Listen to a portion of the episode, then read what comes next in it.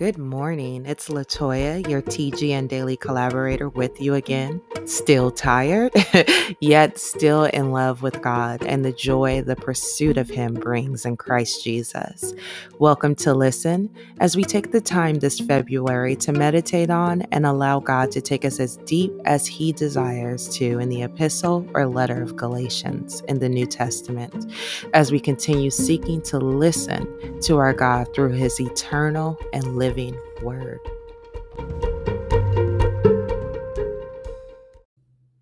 So, to provide a very simplified synopsis of what we heard at the end of chapter 2, Paul, the apostle, is speaking to the churches on the difference between law and grace. Keep this in mind as we move into the New Living Translation of Galatians 3. O foolish Galatians, who has cast an evil spell on you? For the meaning of Jesus Christ's death was made as clear to you as if you had seen a picture of his death on the cross. Let me ask you this one question Did you receive the Holy Spirit by obeying the law of Moses? Of course not. You received the Spirit because you believed the message you heard about Christ. How foolish can you be? After starting your new lives in the Spirit, why are you now trying to become perfect by your own human effort? Have you experienced so much for nothing? Surely it was not in vain, was it? I ask you again Does God give you the Holy Spirit and work miracles among you because you obey the law? Of course not. It is because you believe the message you heard about Christ. In the same way, Abraham believed God, and God counted him as righteous because of his faith. The real children of Abraham, then, are those who put their faith in God. What's more, the scriptures looked forward to this time when God would make the Gentiles right in his sight because of their faith. God proclaimed this good news to Abraham long ago when he said, All nations will be blessed through you. So all who put their faith in Christ share the same blessing Abraham received because of his faith. But those who depend on the law to make them right with God are under his curse. For the scripture says, Cursed is everyone who does not observe and obey all the commands that are written in God's book of the law. So it is clear that no one can be made right with God by trying to keep the law. For the scriptures say, it is through faith that a righteous person has life. This way of faith is very different from the way of, lo- of law, which says it is through obeying the law that a person has life. But Christ has rescued us from the curse pronounced by the law. When he was hung on the cross, he took upon himself the curse of our wrongdoing. For it is written in the scriptures, Cursed is ev- everyone who is hung on a tree. Through Christ Jesus, God has blessed the Gentiles with the same blessing he promised to Abraham, so that we who are believers might receive the promised Holy Spirit through faith. Dear brothers and sisters, here's an example from everyday life. Just as no one can set aside or amend an irrevocable agreement, so it is in this case. God gave the promises to Abraham and his child. And notice that the scripture doesn't say to his children, as if it meant many descendants. Rather, it says to his child. And that, of course, means Christ. This is what I'm trying to say. The agreement God made with Abraham cannot be canceled. 430 years later, when God gave the law to Moses, God would be breaking his promise. For if the inheritance could be received by keeping the law, then it would not be the result of accepting God's promise. But God graciously gave it to Abraham as a promise. Why then was the law given? It was given alongside the promise to show people their sins, but the law was designed to last only until the coming of the child who was promised. God gave his law through angels to Moses, who was the mediator between God and the people. Now, a mediator is helpful if more than one party must reach an agreement. But God, who is one, did not use a mediator when he gave his promise to Abraham. Is there a conflict then between God's law and God's promises? Absolutely not. If the law could give us new life, we could be made right with God by obeying it. But the scriptures declare that we are all prisoners of sin. So we receive God's promise of freedom only by believing in Jesus Christ. Before the way of faith in Christ was available to us, we were placed under guard by the law. We were kept in its in protective custody, so to speak, until the way of faith was revealed. Let me put it another way the law was our guardian until Christ came. It protected us until we could be made right with God through faith. And now that the way of faith has come, we no longer need the law as our guardian. For you are all children of God through faith in Christ Jesus. And all who have been united with Christ in baptism have put on Christ, like putting on new clothes. There is no longer Jew or Gentile, slave or free male or female.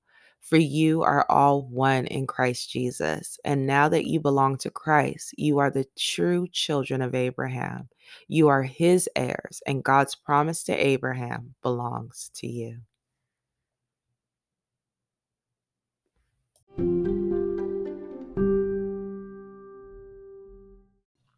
So let's return to some of our meditation practices shared at the beginning of this Galatians journey.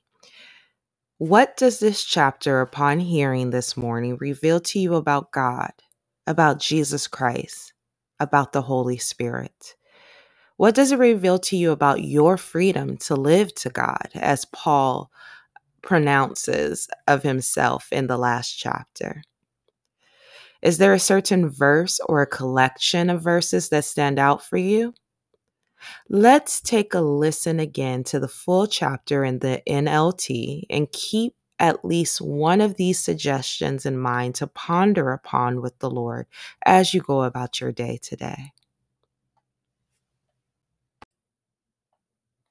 O foolish Galatians, who has cast an evil spell on you? For the meaning of Jesus Christ's death was made as clear to you as if you had seen a picture of his death on the cross. Let me ask you this one question Did you receive the Holy Spirit by obeying the law of Moses? Of course not. You received the Spirit because you believed the message you heard about Christ. How foolish can you be? After starting your new lives in the Spirit, why are you now trying to become perfect by your own human effort? Have you experienced so much for nothing? Surely it was not in vain, was it? I ask you again Does God give you the Holy Spirit and work miracles among you because you obey the law? Of course not. It is because you believe the message you heard about Christ. In the same way, Abraham believed God and God counted him as righteous because of his faith. The real children of Abraham, then, are those who put their faith in God. What's more, the scriptures look forward to this time when God would make the Gentiles right in his sight because of their faith. God proclaimed this good news to Abraham long ago when he said, All nations will be blessed through you. So all who put their faith in Christ share the same blessing Abraham received because of his faith. But those who depend on the law to make them right with God are under his curse. For the scriptures say, Cursed is everyone who does not observe and obey all the commands that are written in God's book of the law. So it is clear that no one can be made right with God by trying to keep the law. For the scriptures say, it is through faith that a righteous person has life. This way of faith is very different from the way of law, which says it is through obeying the law that a person has life. But Christ has rescued us from the curse pronounced by the law. When he was hung on the cross, he took upon himself for the curse for our wrongdoing. For it is written in the scriptures, Cursed is everyone who is hung on a tree.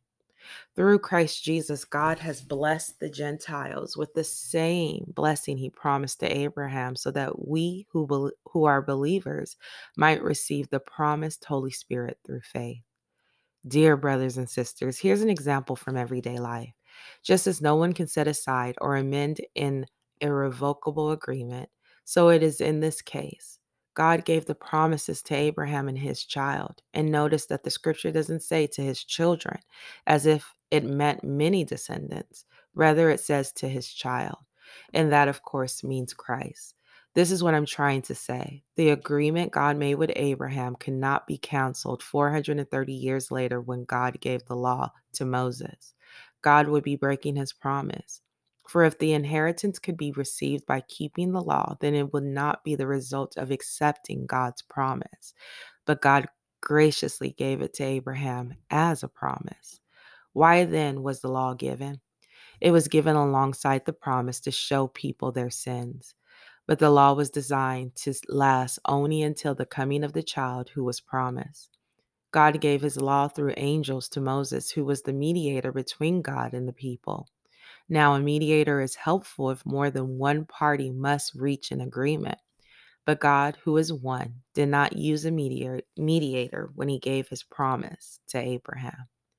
Is there a conflict then between God's law and God's promises? Absolutely not. If the law could give us new life, we could be made right with be made right with God by obeying it. But the scriptures declare that we are all prisoners of sin, so we receive God's promise of freedom only by believing in Jesus Christ. Before the way of faith in Christ was available to us, we were placed under guard by the law. We were kept in protective custody, so to speak, until the way of faith was revealed.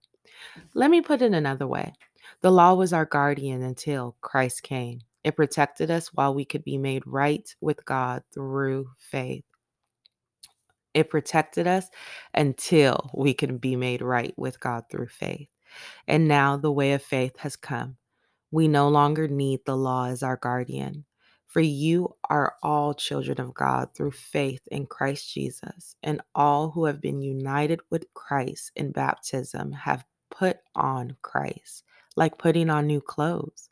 There is no longer Jew or Gentile, slave or free, male or female, for you are all one in Christ Jesus. And now that you belong to Christ, you are the true, true, children of Abraham. You are his heirs, and God's promise to Abraham belongs to you.